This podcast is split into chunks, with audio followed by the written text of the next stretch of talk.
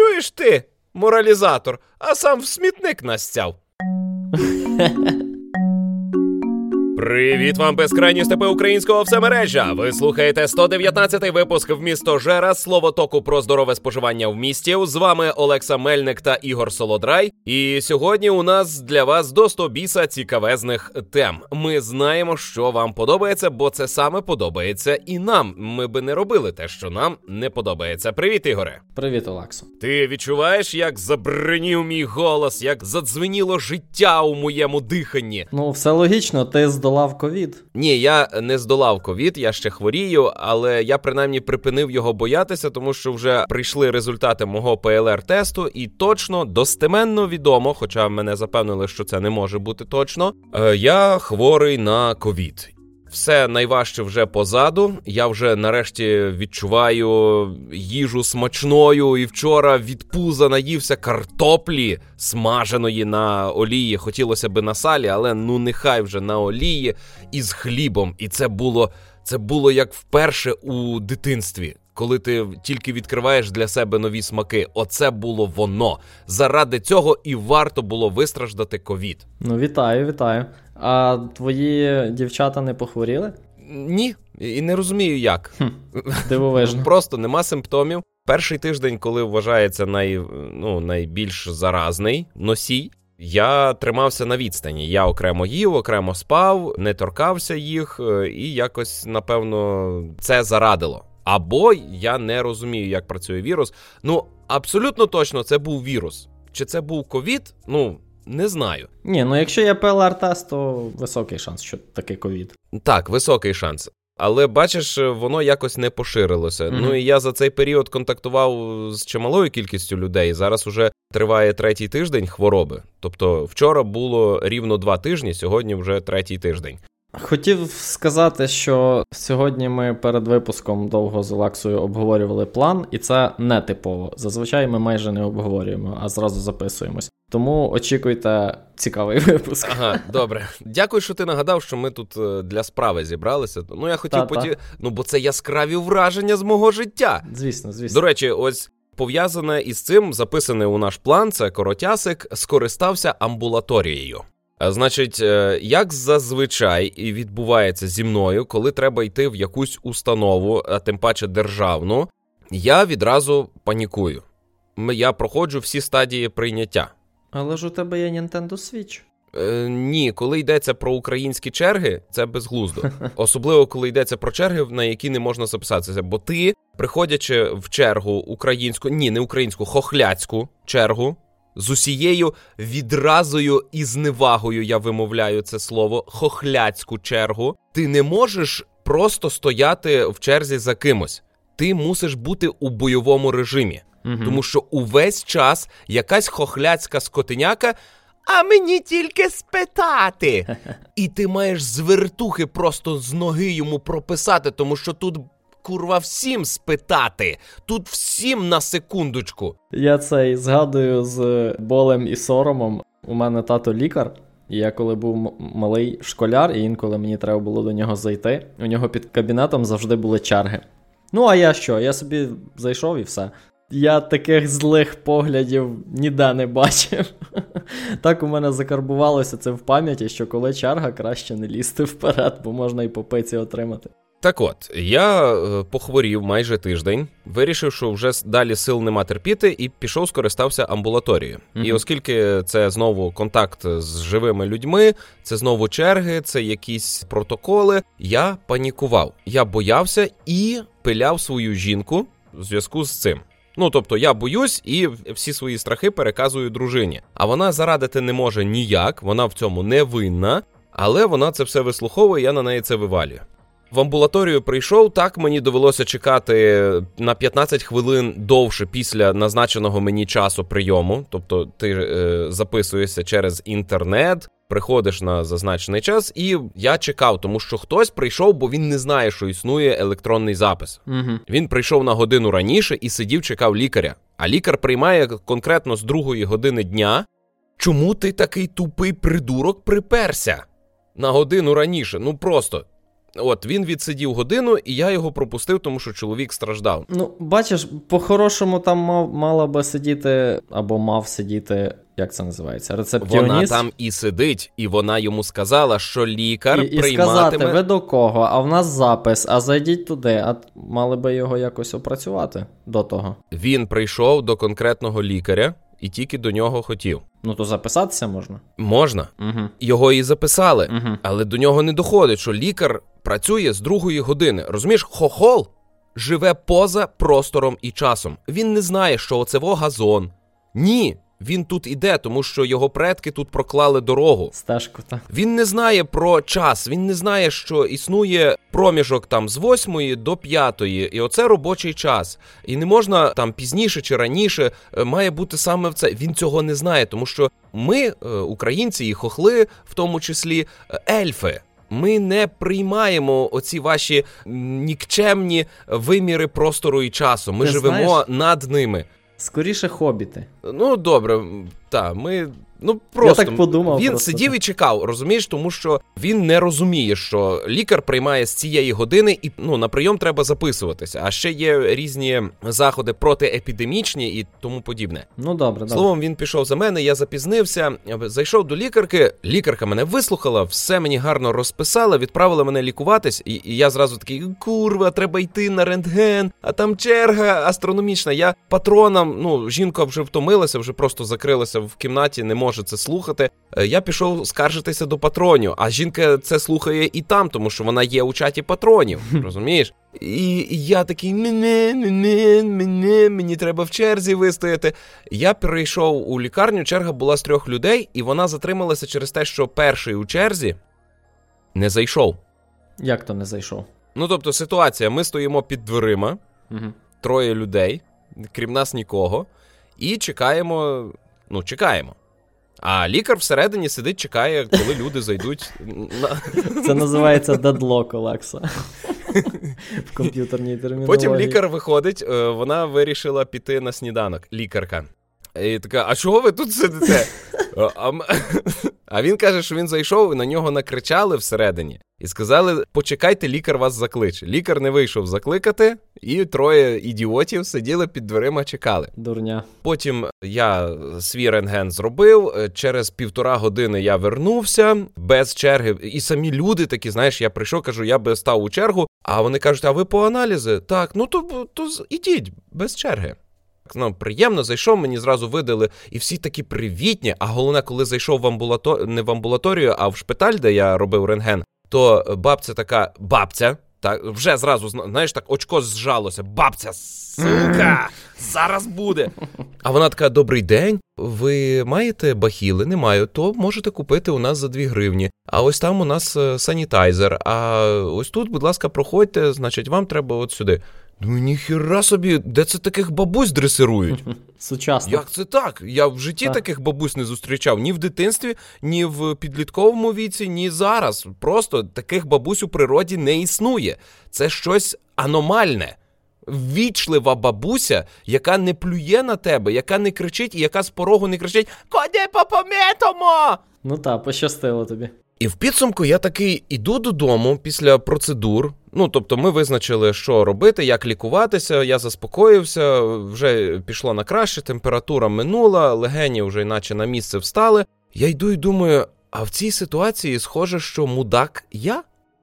Тому що Ти очікував пекла. я очікував, що мене будуть ображати і принижувати, що зі мною не будуть е, належно поводитися, що люди не працюватимуть на своїх роботах.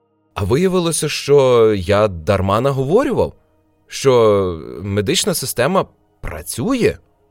Ну, просто я мав купу випадків, коли вона не працювала, коли я зіштовхувався з мудилами серед пацієнтів і серед лікарів. А тут якось, е, начебто, і ті самі заклади, Угу. а люди вже інші, інакше поводяться.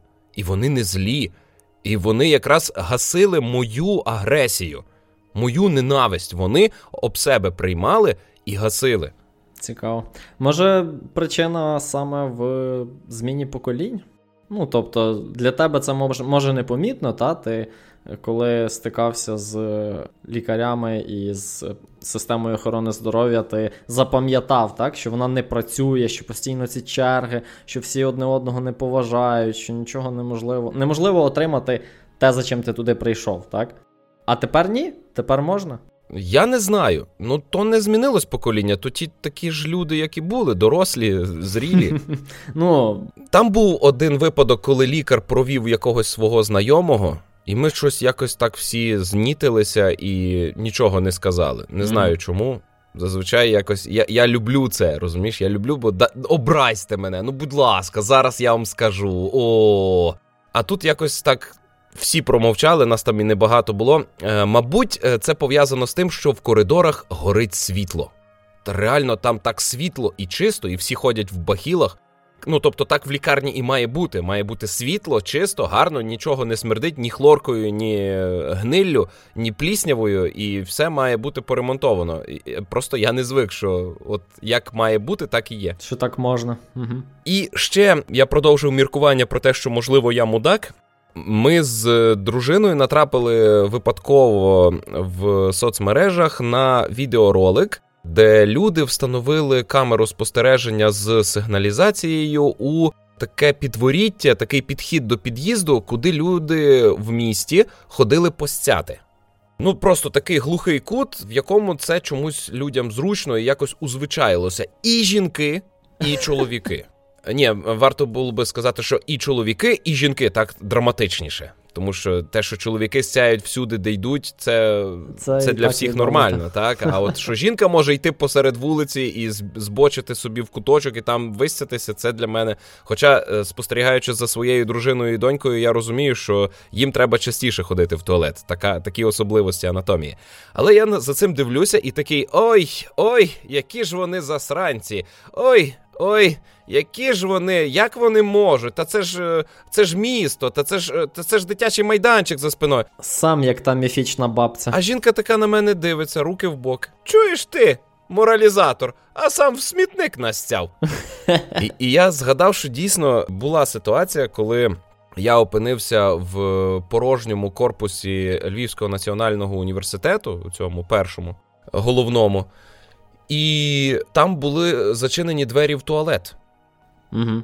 На ключ. І з з людей у корпусі там був тільки охоронець і ще кілька викладачів. Ну, оскільки ми вчилися на заочному відділенні, то ну так часто було, що ми працювали з тими, хто лишився допізна. І я не міг сходити в туалет. А я пиво випив, напевно, як е, людина за тиждень випиває, а я випив тільки до обіду. І я настяв у смітник прямо в корпусі цього Львівського національного університету. Ай-яй-яй. І знову такий. Курва, та та ж я таки мудак. І подумав, що не варто забувати, що всі ми не без гріха, і треба стежити за собою, стежити за тим, чи належно поводишся ти, а вже потім починати повчати інших. У цій книжці, про яку я сьогодні хочу говорити, там на цю тему є цілий розділ про те, що ми любимо дуже засуджувати інших, а про себе часто забуваємо. Ну і ще останній коротясик, який маю. Інформаційним спонсором цього випуску є досі чинний президент України Анатолій його звуть, чи як його? Ну, Зеленський прізвище. Володимир. О, е, значить, він на тижні разом зі своїми посіпаками е, заблокував канали Медведчука.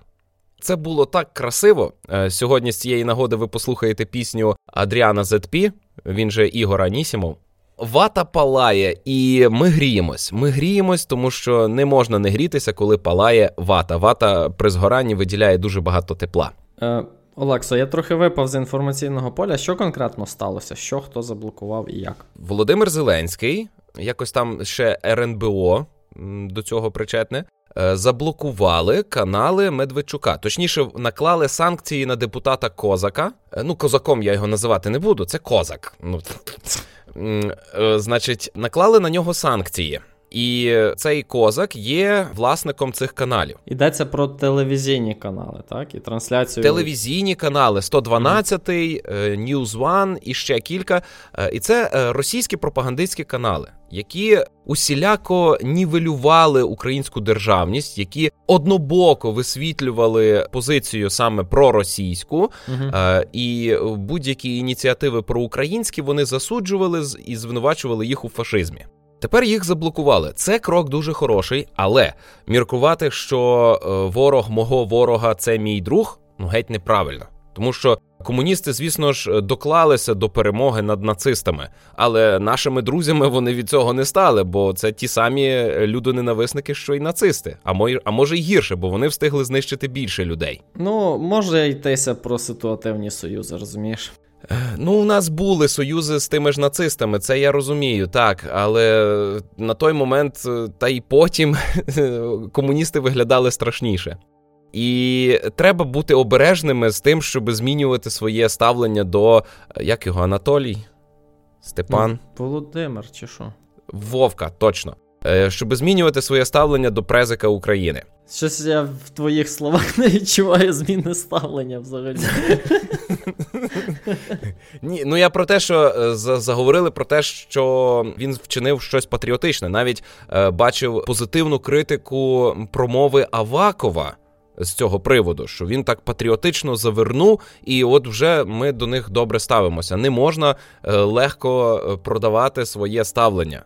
Це недостатній крок, щоб е, зараз ми вирішили, що а може ці люди таки на користь України працюють? Бо ні, не на користь, вони дуже нашкодили Україні і не роблять е, нічого хорошого наразі. Олексо, я цей почуваю трохи дискомфорт, що ти почав на політичні теми говорити, але відчуваю потребу сказати тут, що дуже наївно оцінювати якогось діяча однобоко, так? Ну, тобто він або хороший, або поганий. Так не буває. Треба дивитися на конкретні дії. Їх зазвичай. Так, Анатолій, він е, цей. Е, там протягом каденції депутата чи президента тисячі цих дій, так? Я розумію, розумію. Він заручник обставин, е, він сам рішень не приймає, і взагалі він е, маріонетка. Ні, це не те, що я хотів сказати. Ну добре. Я мав на увазі, що от є якесь рішення, в нього є наслідки, так? Ти можеш з цим рішенням погоджуватись, не погоджуватись, засуджувати або підтримувати. так? Але таких рішень багато, і твій осуд або підтримка повинна базуватись на конкретному рішенні, а не угу. на особі, яка його здійснила. Так? На завершення два моменти ще скажу по цьому коротясику. Перше, Медведчук хотів заблокувати книжку про нього історичну. Яка просто по документах? Так, ми про це говорили в випуску. А заблокували Медведчука. І це не може не тішити. А друге, що хотів сказати, в чаті патронів, в інших чатах при особистому спілкуванні різні люди зазначають, що щойно родичі, яким за 40, за 50 припиняють дивитися телебачення, а підсідають на Netflix, Megogo, ну на на будь-який спосіб, де е, вони можуть просто обирати одиницю контенту, а не дивляться трансльовані шоу і балаканину політичну. Угу. Щойно це все припиняється, вони змінюють споживання контенту, вони припиняють бути агресивними мудилами за столом родинним. Це просто миттєво. Що дуже навіть логічно. Так, то люди перестають бути злими і перестають ненавидіти Україну. Бо об'єктивних причин ненавидіти Україну немає, бо Україна це я. Чому би я мав сам себе ненавидіти? Так. Ось і все. Е, тобто завернув таки на тему е, нашого подкасту, бо ми про споживання вмістів. І зараз е, я відчуваю, що український народ, хоч трішечки, але оздоровиться. Давай до твоєї теми. Е, Давай. Отже, я дослухав книжку, називається Happiness Hypothesis гіпотеза щастя. Її написав американський соціальний психолог на ім'я Джонатан Гайт. Це друга книжка цього автора, яку я прослухав. Це нащадок того самого Гайда. А той самий Гайд це хто, я не знаю. Ну, Джекіл і Гайд. Та і хто вони? Я не знаю, хто це. Тобто, це класика літератури Галк е, походить від Гайда. Е, Не думаю. Але... Ну там чоловік досліджував психологію людини і розробив препарат, який вивільняє тваринну сутність. Це це класичний твір з 19 століття, здається. Цікаво, ні, я не чув про це. Може бути. Ознайомся з Джекілом і Гайдом. Це витоки культури, навіть поп-культури. Угу, Добре, дякую. Так от, книжка називається Гіпотеза щастя. І у цій книжці автор намагається впорядкувати знання про те, як ми шукаємо е, сенс в житті, так, звідки ми його черпаємо. Ну і щастя теж сюди ж. Тому що люди по-різному дивляться на як сказати, навіщо вони існують, так? Дехто має такий гедоністичний погляд, так, що треба отримати максимум задоволення, так, як це ми інколи робимо у містожирянстві. Не інколи, це один із наших напрямків насправді. І він ці знання зазвичай як люди підходять до цього часто дуже однобоко. Або е, цілком такий духовний погляд, так, такий релігійний. Якщо це представник конкретної релігії, то там все дуже зрозуміло зазвичай. Прийми Ісуса в своє серце, і все буде в тебе класно. От, от дивись, про політику не можна, але зараз на релігію завернем і тримайте мене семеро. А є е, погляд такий атеїстично науковий, так? Тобто ми можемо все порахувати і вирішити, що тобі треба робити, е, щоб е, жити добре, так? Я хочу зазначити, що атеїзм не завжди буває науковим. Звичайно. Люди бувають просто проти. Олексо, це та, це само собою. І що мені подобалось, сподобалось у цій книжці цей автор, е, і як і багато інших людей, наприклад, Пітерсона, ми часто згадуємо, вони теж на це дивляться схожим чином. що Є користь і в одному, і в іншому погляді. Так? Наука це потужний інструмент, щоб ну, знати речі про об'єктивну реальність, так? і про механіку нашого існування. так? А те, що залишилось від релігії сьогодні, так ну так, атеїсти заперечать, що релігійних людей досі дуже багато. А у нас був випуск на тему релігії, і ми навіть дійшли висновку, що всі люди залишились релігійними, просто вони про це не знають. Але суть в тому, що е, люди, які культури, які сформували ці релігії, так, і великі релігійні люди, вони були хорошими психологами в першу чергу. Так? Вони розглядали суб'єктивну реальність людини.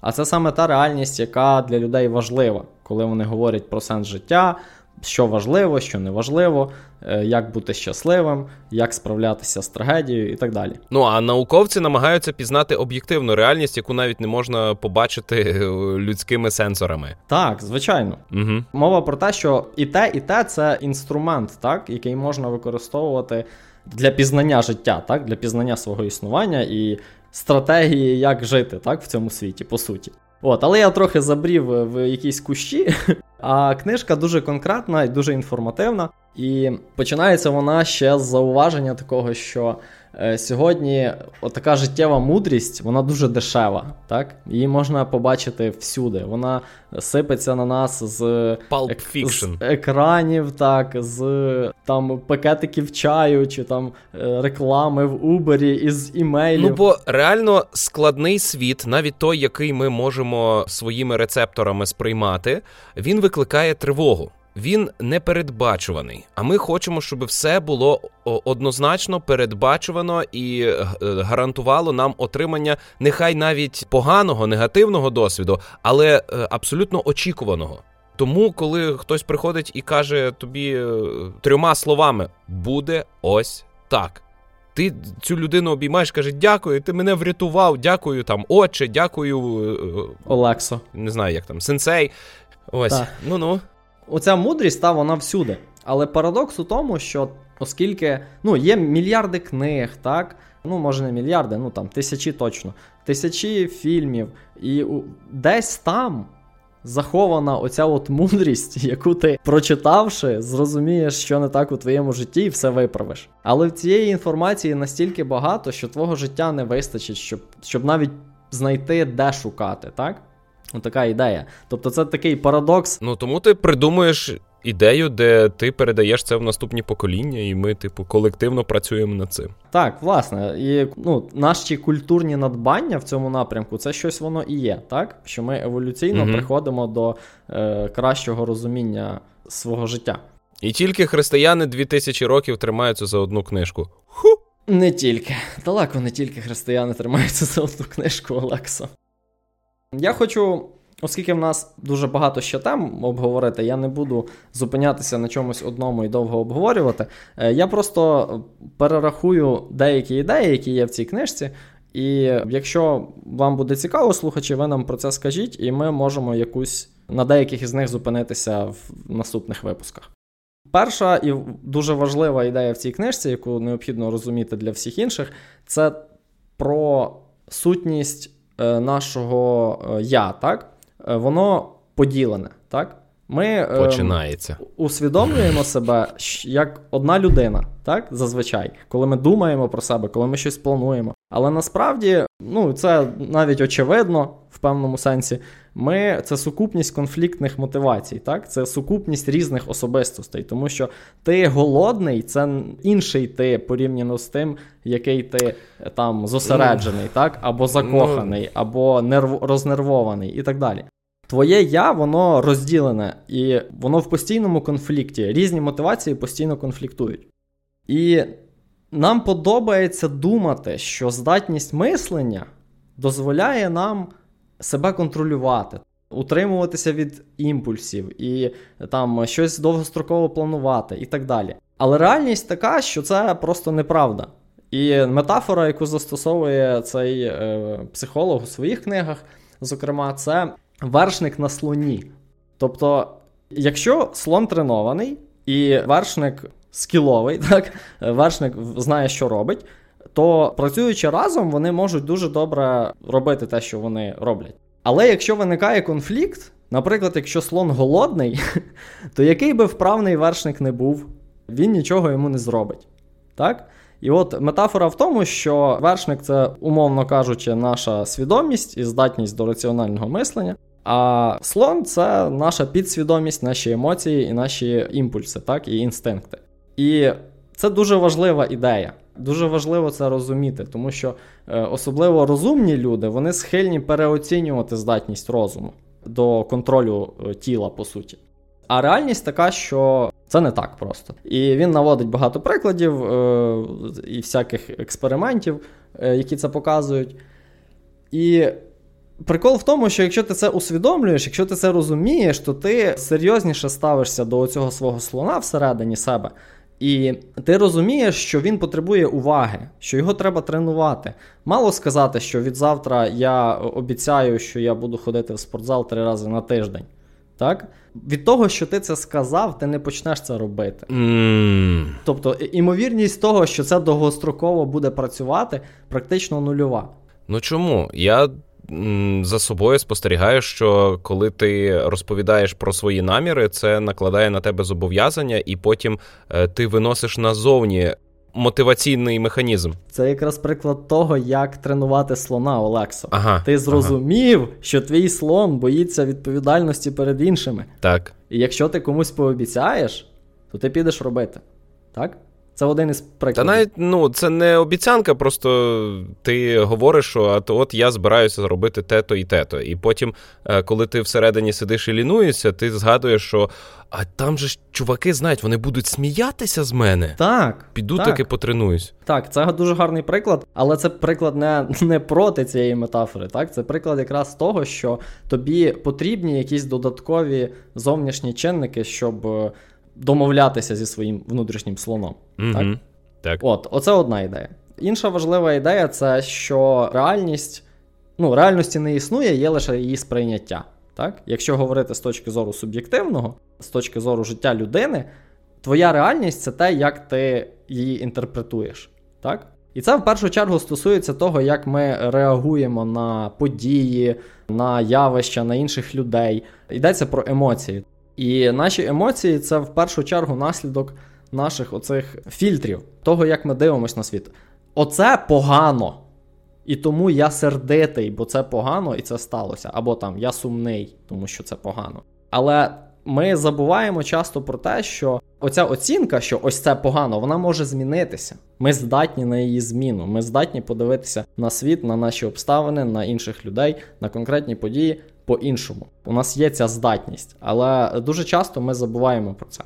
І один із моментів тут Він говорить про те, що от є темперамент, і він в значній мірі е, біологічно сформований, так? І, грубо кажучи, одна з категорій, на яку можна поділити людей, це оптимісти і песимісти. Але не в класичному розумінні, а в ну майже як в класичному розумінні. Йдеться про те, що наскільки тебе мотивують обіцянки позитиву, і наскільки тебе демотивує загроза негативу. Це дуже широко, так максимально широко. Тобто, грубо кажучи, є люди, які схильні нервуватися, боятися, хвилюватися, переживати. А є люди, які швидко відновлюються після невдач, так і активно беруться за все підряд, навіть якщо у них не виходить. І його аргумент такий, що е, люди, які оптимісти, вони в середньому щасливіші. І тому той факт, що велика частина людей не такі, ну вони втрачають від цього, виходить. Так, вони в цьому не винні. Це генетична лотерея. Але через те, що вони мають такий темперамент, е, їм важче бути щасливішими. І він наводить декілька е, речей, які допомагають з цим справлятися. І одна з них це навіть якийсь там препарат, що, до речі, мене трохи за трохи мене налякало. Я подумав, бляха, може він просто рекламує цей препарат. Але тим не менш, сама ця ідея, вона в принципі має сенс, так що наше бачення світу, наше сприйняття його і наш темперамент сильно впливає на те, як ми реагуємо на події і явища. І тому важливо пам'ятати про це і пам'ятати, що ти завжди можеш змінити свою думку про щось. І змін, змінення своєї думки може змінити і твої емоції. Так? Ти будеш менше хвилюватися, менше переживати і так далі. Так, я назвав тільки дві ідеї, їх там багато, тому я не знаю, Олексо, хочеш продовжувати, чи може закриємо тему і продовжимо іншим разом? Е, Ні, продовжувати не хочу, хочу рухатись далі. Напишіть, будь ласка, в коментарях, чи хотіли би ви продовження е, оцієї теми, так, про цю книжку, і, можливо, якісь конкретні ідеї, які я встиг розповісти вам цікаві. Я слухав кілька подкастів, де в кожному подкасті одним з епізодів подкасту, ну одним з розділів подкасту, обговорювали один розділ із книжки. Угу. І це класна тема, розумієш? Особливо, коли всі присутні почитали. То, але... Ну, питання в тому, чи це цікаво нашим слухачам. Мені не хотілося б їм нав'язувати те, що мені цікаво. Добре. А я, говорячи про щастя, його гіпотезу, вкотре передивився фільм Last Action Hero. Про нього я у вмістожері вже говорив. Здається, ще ігора не було. Це одна з тих стрічок, до яких я повертаюся знову і знову і знову, і вона не набридає. І я дивлюся, знову помічаю якісь нові нюанси, е, знову переживаю ті самі емоції. Це гарантоване задоволення. Цього разу ми дивилися це кіно, бо треба було показати його моїй доньці. Е, Last Action Hero це історія про хлопчика, не знаю скільки йому 12 років, 10, ну такий школяр, який фанатіє від е, Джека Слейтера. Це вигаданий герой бойовиків, щось таке е, збірний образ всіх героїв-бойовиків 80-х, 90-х. Угу. Ну, Last Action Hero робився саме як пародія, зріз жанру екшен. Е, Джек Слейтер він е, детектив чи поліціант? Ну, детектив, оперативник який е, ну дуже крутий і суворий. Він там іде з голими руками на злочинців. Він е, крокує по дахах автомобілів. Він пробиває кулаками стіни. Він каже «I'll be back». Угу. Він стріляє на осліп і завжди влучає. Він дуже погано водить автомобіль, але йому це не заважає, бо він дуже крутий.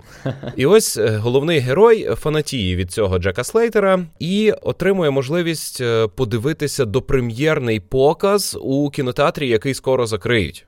Тому що е, кінотеатри вже вмирають. Така ідея, одна з ідей фільмів. Угу. Ну і це це кіно про мене. Тому що я був таким пацаном, який дружив з е, директором кінотеатру. Він же кіномеханік, він же касир, він же все. Тому що більше ніхто там не працює, і цей кінотеатр закривається. І я ходив навіть на сеанси, де був тільки я. І для одного мене цей чувак крутив фільми. Круто. І зараз, напевно, це це виглядало би підозріло, бо що це малий хлопчик має справи з якимось дідуганом. Хм. Що це відбувається? Щось тут нечисто. Давайте дослідимо питання. Але запевняю, наші стосунки були суто платонічними, і я просто любив дивитися кіно. Цю пристрасть я черпав саме від цього чоловіка, який любив дивитися кіно ще більше за мене. А хто був твоїм героєм? Ну, директор кінотеатру Джерело у Коломиї. Ні, ні, ти сказав, що цей малий. А, такого ні, такого єдиного героя в мене не було. Пам'ятаю, що дуже мене запалила Жанна Дарк. Мм, угу. То Люк Бесон знімав, здається. Так, так, я пам'ятаю цей фільм. Пам'ятаю, що от я тоді на допрем'єрний показ сходив, там ще був розсинхрон звуку і е, картинки. Троє людей в залі, і я йшов крізь е, холод, чи що то було, і мене так проймало. Ох, як би я був таким героєм, як би на мене всі дивилися, але ж тебе можуть спилити, а то байка! Але який би я крутий був. Ну, коротше, от Last Action Hero — це історія про плекання ідеалів, тому що Джек Слейтер це ідеальний батько, ідеальний кумир, ідеальний дорослий я. Це ідеальний чоловік, яким би ти хотів бути. Е, це образ, якому би ти хотів відповідати. І, будучи дитиною, ти цього ще можеш не розуміти. Але там є прекрасна сцена, де цей хлопчик е, збирає волю в кулак і рятує свого героя. Угу. Він не відчуває, що герой, ну від того, що ми побачили вразливість героя, який досі ніколи не зазнавав кривди. Ми бачимо, що він таки ранимий і навіть може померти.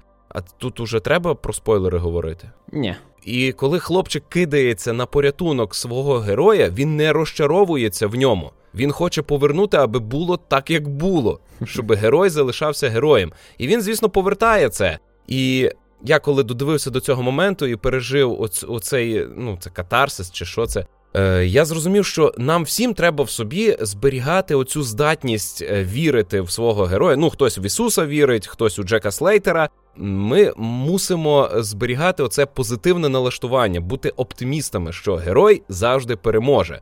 Тому що доки ми віримо в нього, ми в собі знаходимо сили самим якось відповідати цьому образу. Ну, як як ти сказав, так ми хочемо бути такими, як він. Так. Коли в тебе немає такої особи, навіть уявної то тобі важко жити, тобі немає до чого прагнути. Ти знаєш, мені здається, що для пропаганди чистих християнських цінностей ми зробили більше, ніж е, християнська церква за 2000 років.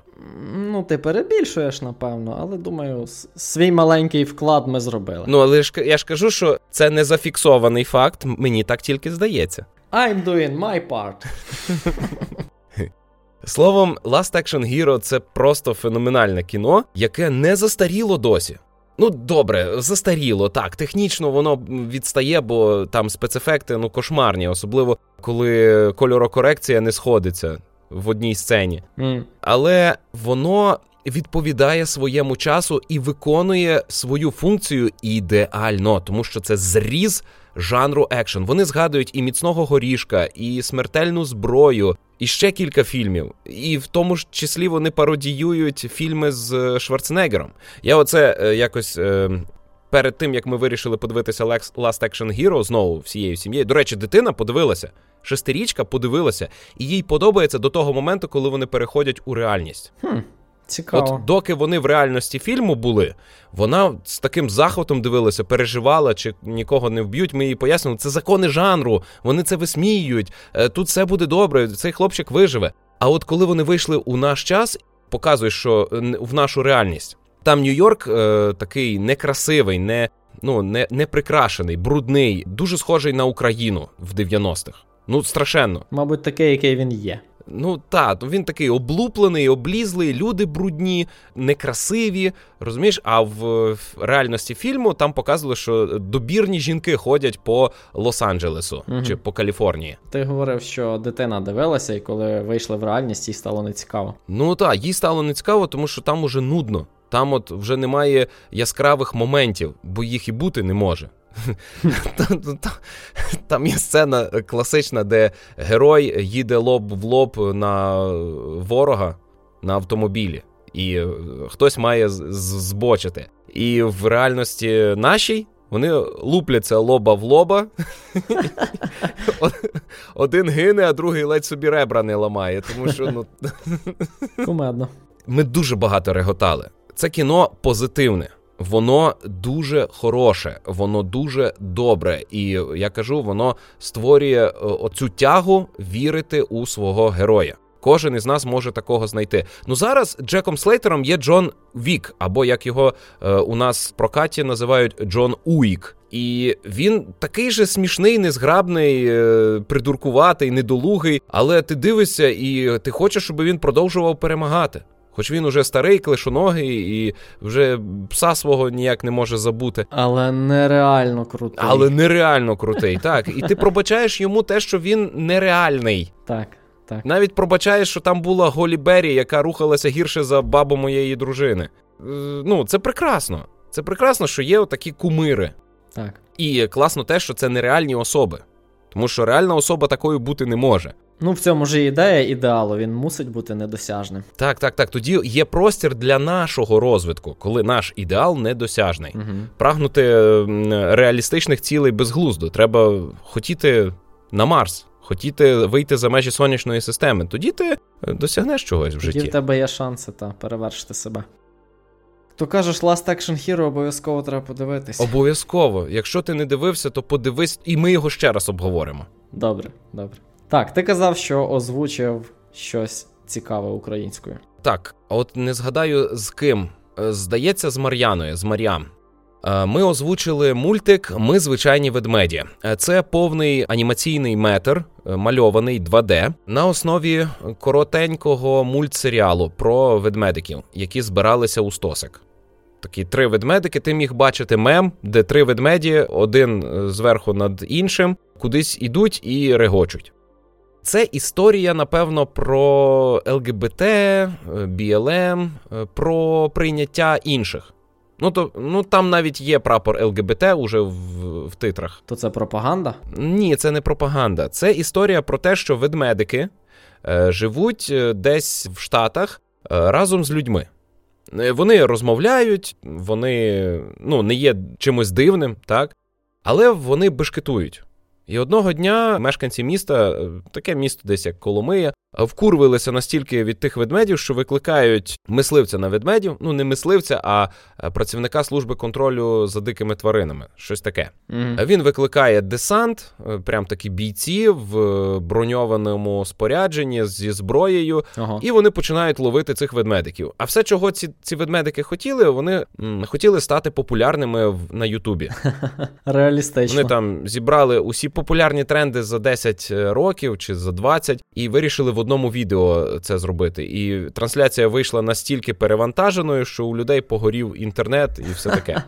Словом, це історія про те, як ведмедики втікають від оцього суворого антагоніста. Антагоніст усіляко їх не приймає. Ведмедики намагаються прийняти себе, розібратися з тим, чому вони так не пасують людському суспільству. Ну, мабуть, тому що ведмеді. Так, а ти сказав про ЛГБТ і БЛМ, то до чого воно тут? Чи ти маєш на увазі концептуально? Ну, бо БЛМ і ЛГБТ це історія не про геїв чи про секс, який ви не приймаєте, і не про расу, а про те, що ти не приймаєш нічого, що відрізняється від твого розуміння правильного. А воно не є неправильним від того, що воно не таке, до чого ти звик. Оце історія про це. Угу. Розумієш? Бо цих ведмедів не треба трахати, з ними не треба заводити сім'ю. Якщо ти не хочеш. Тобі це не пропонують. Тобі це не пропонують, вони цього не прагнуть. Вони хочуть жити поруч, вони хочуть, щоб ви дивилися їхні ролики. Тобто вони хочуть уваги, вони хочуть визнання, і вони хочуть їсти ті самі смаколики, що й ми. Це погано? Зрозумів ідею, добре. Але там є сцена, де ці ведмеді, потім, після того, як людське суспільство їх прийняло, разом з людьми присутні на параді ЛГБТ. Угу. Тобто фільм закінчився добре. Так, так. Ну але це не єдина, це не єдина ідея. Фільм закінчується добре, та це дуже добре кіно, але неважливо, яким є фінал, бо він абсолютно передбачуваний. Важливо, як герої переживають це. Бо тут показують, як ці три ведмедики разом зустрілися ще в дитинстві. Бо один бурий, другий панда, а третій білий. І це кожен із них є своїм архетипом. Є один такий дуже енергійний, це бурий. Панда то трошечки такий боязливий ведмедик, а білий він безстрашний, але дуже мовчазний. Угу. Ну він такий ніндзя. Ніндзя. Я рекомендую, ми його озвучили, там є навіть пісні, вибачте. А чого вибачте? Але ми їх заспівали. Не розумію, чого ти вибачаєшся, так і треба. Добре, добре. Зацініть, будь ласка, ми звичайні ведмеді. Пройшов Бандерсагу? Так, да, пройшов Бандерсагу. Е, я вам казав, що я і дружині це часто повторював, що а пам'ятаєш, я казав, що там срака? Так. Угу. Так от, то була ще не срака. А, і через 15 хвилин знову. А пам'ятаєш, я 15 хвилин тому казав, що то була срака. Так от, не то була срака. Коротше, до кінця цієї трилогії Баннер Сага, до кінця третьої частини, я вже був в такому вічі, що хотілося накласти на себе руки. Ну просто неможливо. Там настільки все погано.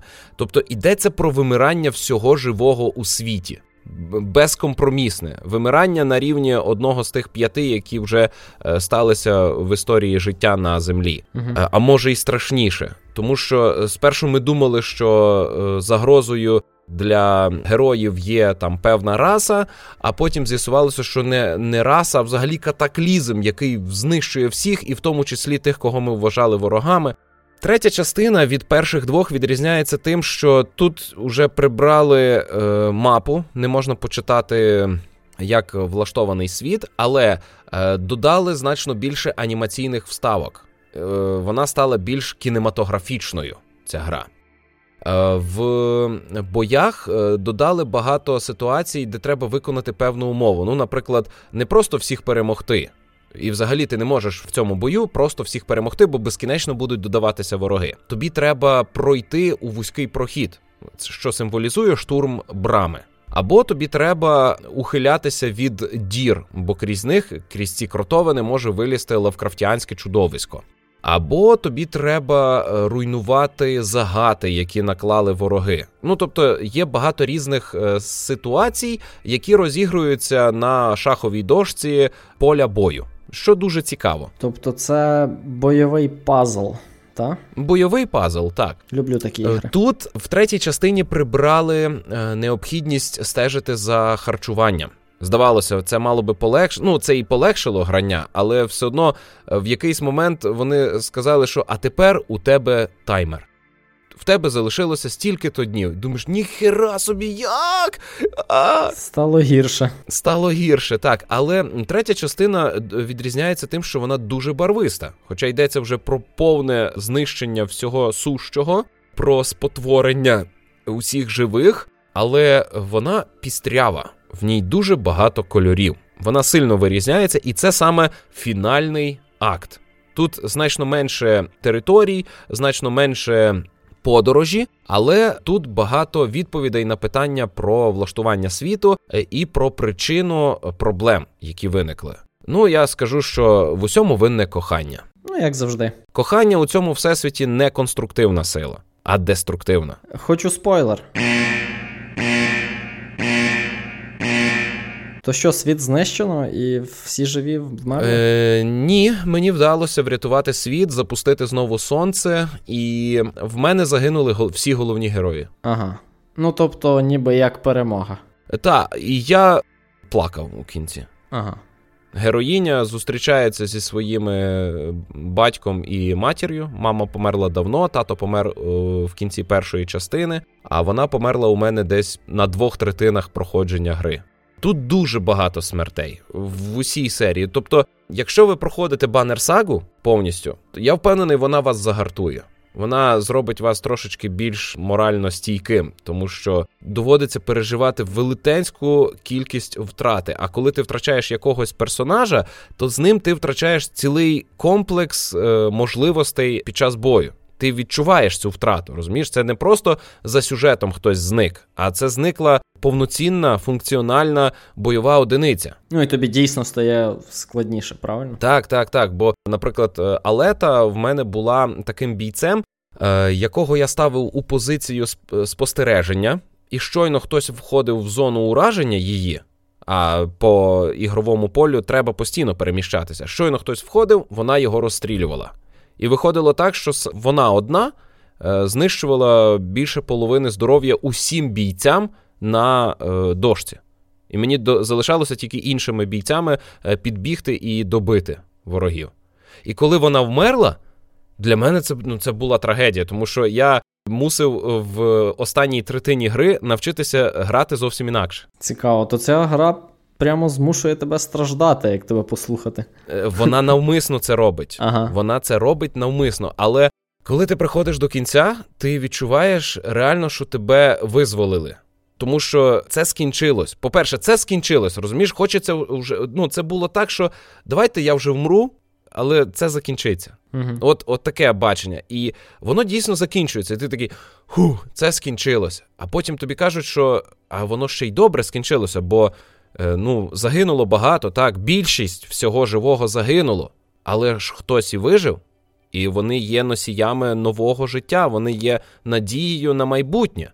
І Барт склав сагу про це. Хтось згадав з полеглих, а хтось знайшов бочку з алкоголем і такий гей, а у нас свято. А потім ти дивишся, а зійшло сонце.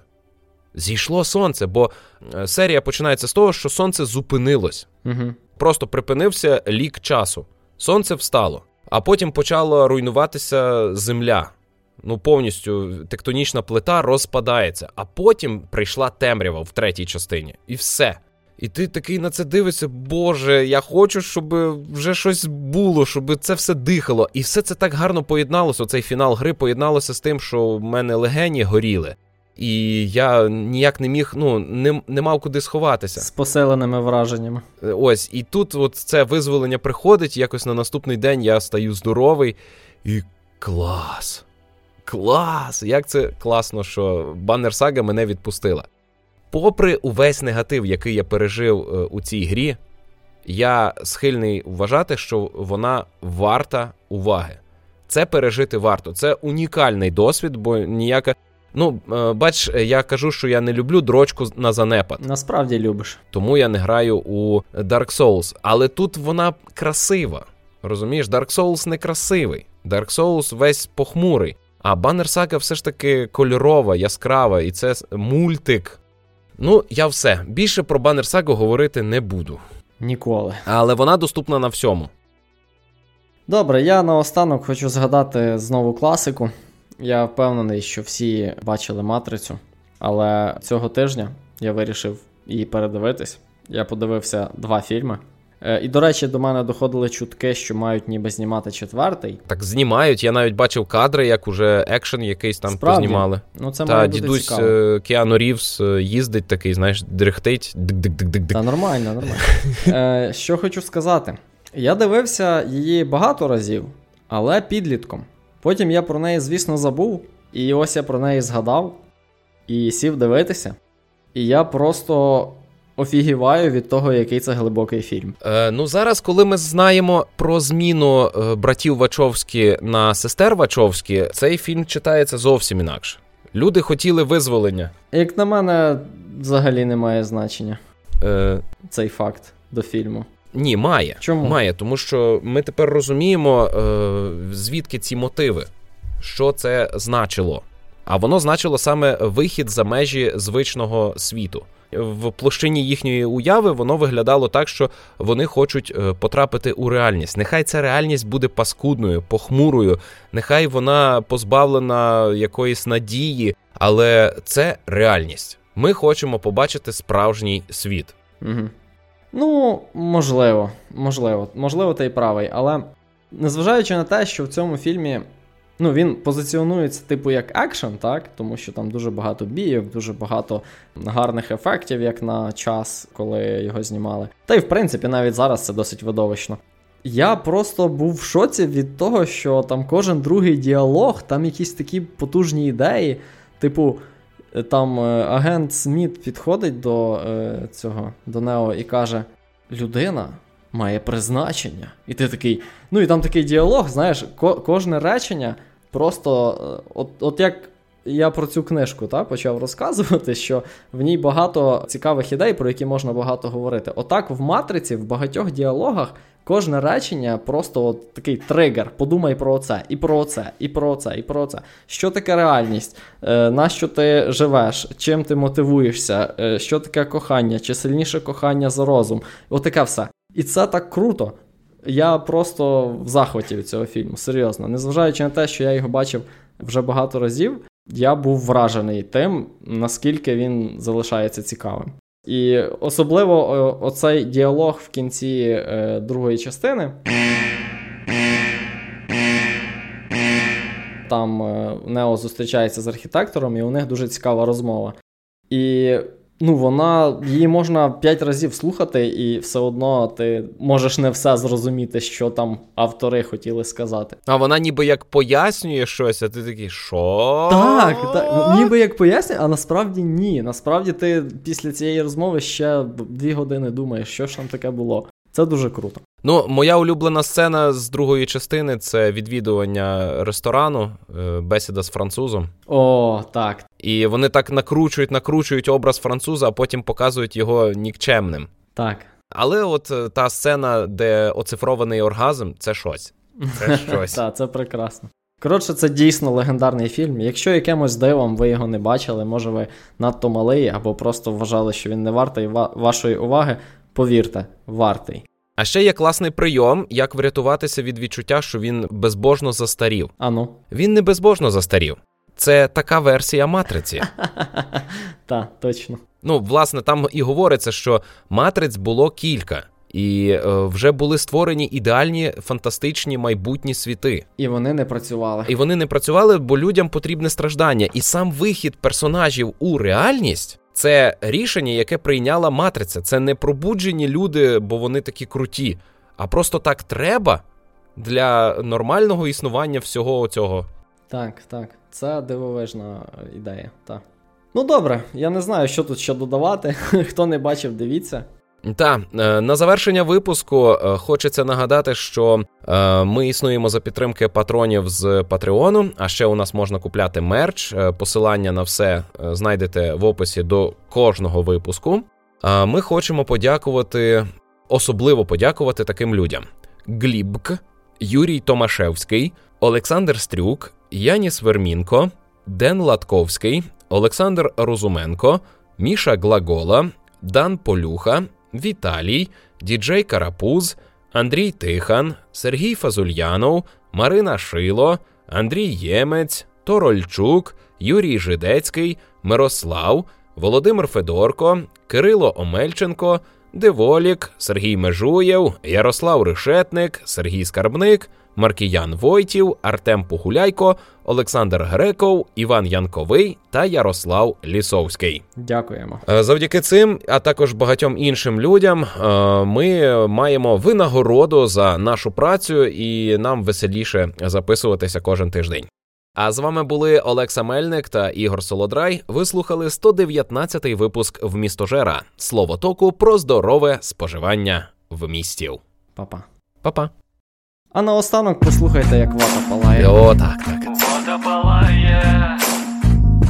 Вата вата Вата палає. Лає. Рупор закрили, етеру нема. Піниться з рота, картина сумна. Пропагандистам настало хана. Вата палає чудово як. Вата палає чудово, як тепло аж на душі, тепло аж на душі. Страха горить, зараз летить, гучно вола, також тремтить, найщастить. Вата палає чудово як. Вода палає чудово, як тепла на душі, тепла на душі. Рашистська пропаганда, це лиш кремлівська банда, розкажем світу правду, брехні не пройти, вода палає чудово, як вода палає, нехай згорить тепло на душі, тепло на душі. Чудові новини, прекрасні хвилини. Дивися би вічно, як це епічно, і це іронічно. Вода палає чудово як, вода палає чудово, як тепло аж на душі тепла на душі. Рашистська пропаганда, це лиш кремлівська банда. Розкажем світу правду, брехні не пройти. Влада палає, чудово як, влада палає, нехай згорить тепло.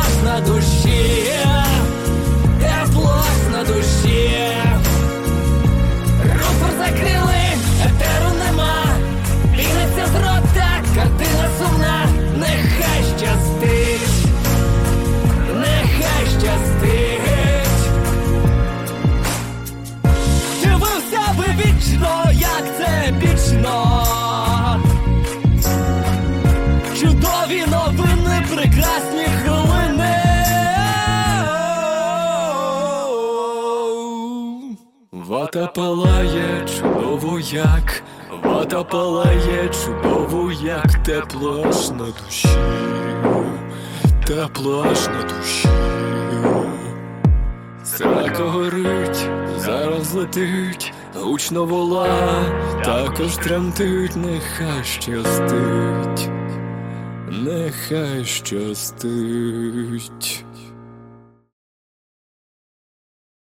У мене з'явилася ідея. е, А ну поміркуй про це. Ти вже досвід такий маєш, е, локалізував книжки Пітерсона, наприклад. Так, було. А що якби заснувати видавництво, яке би спеціалізувалося саме на отакій літературі, типу Пізнай себе? Ну так це, це популярна ходова тема. А ми би, ну ти би займався організацією і всім там, що пов'язане з нудною частиною. А я би озвучував ці книжки українською мовою. Йой.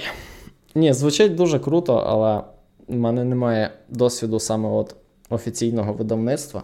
От, а як ти знаєш, правовласники не дуже люблять з випадковими людьми балакати. Ну розумію.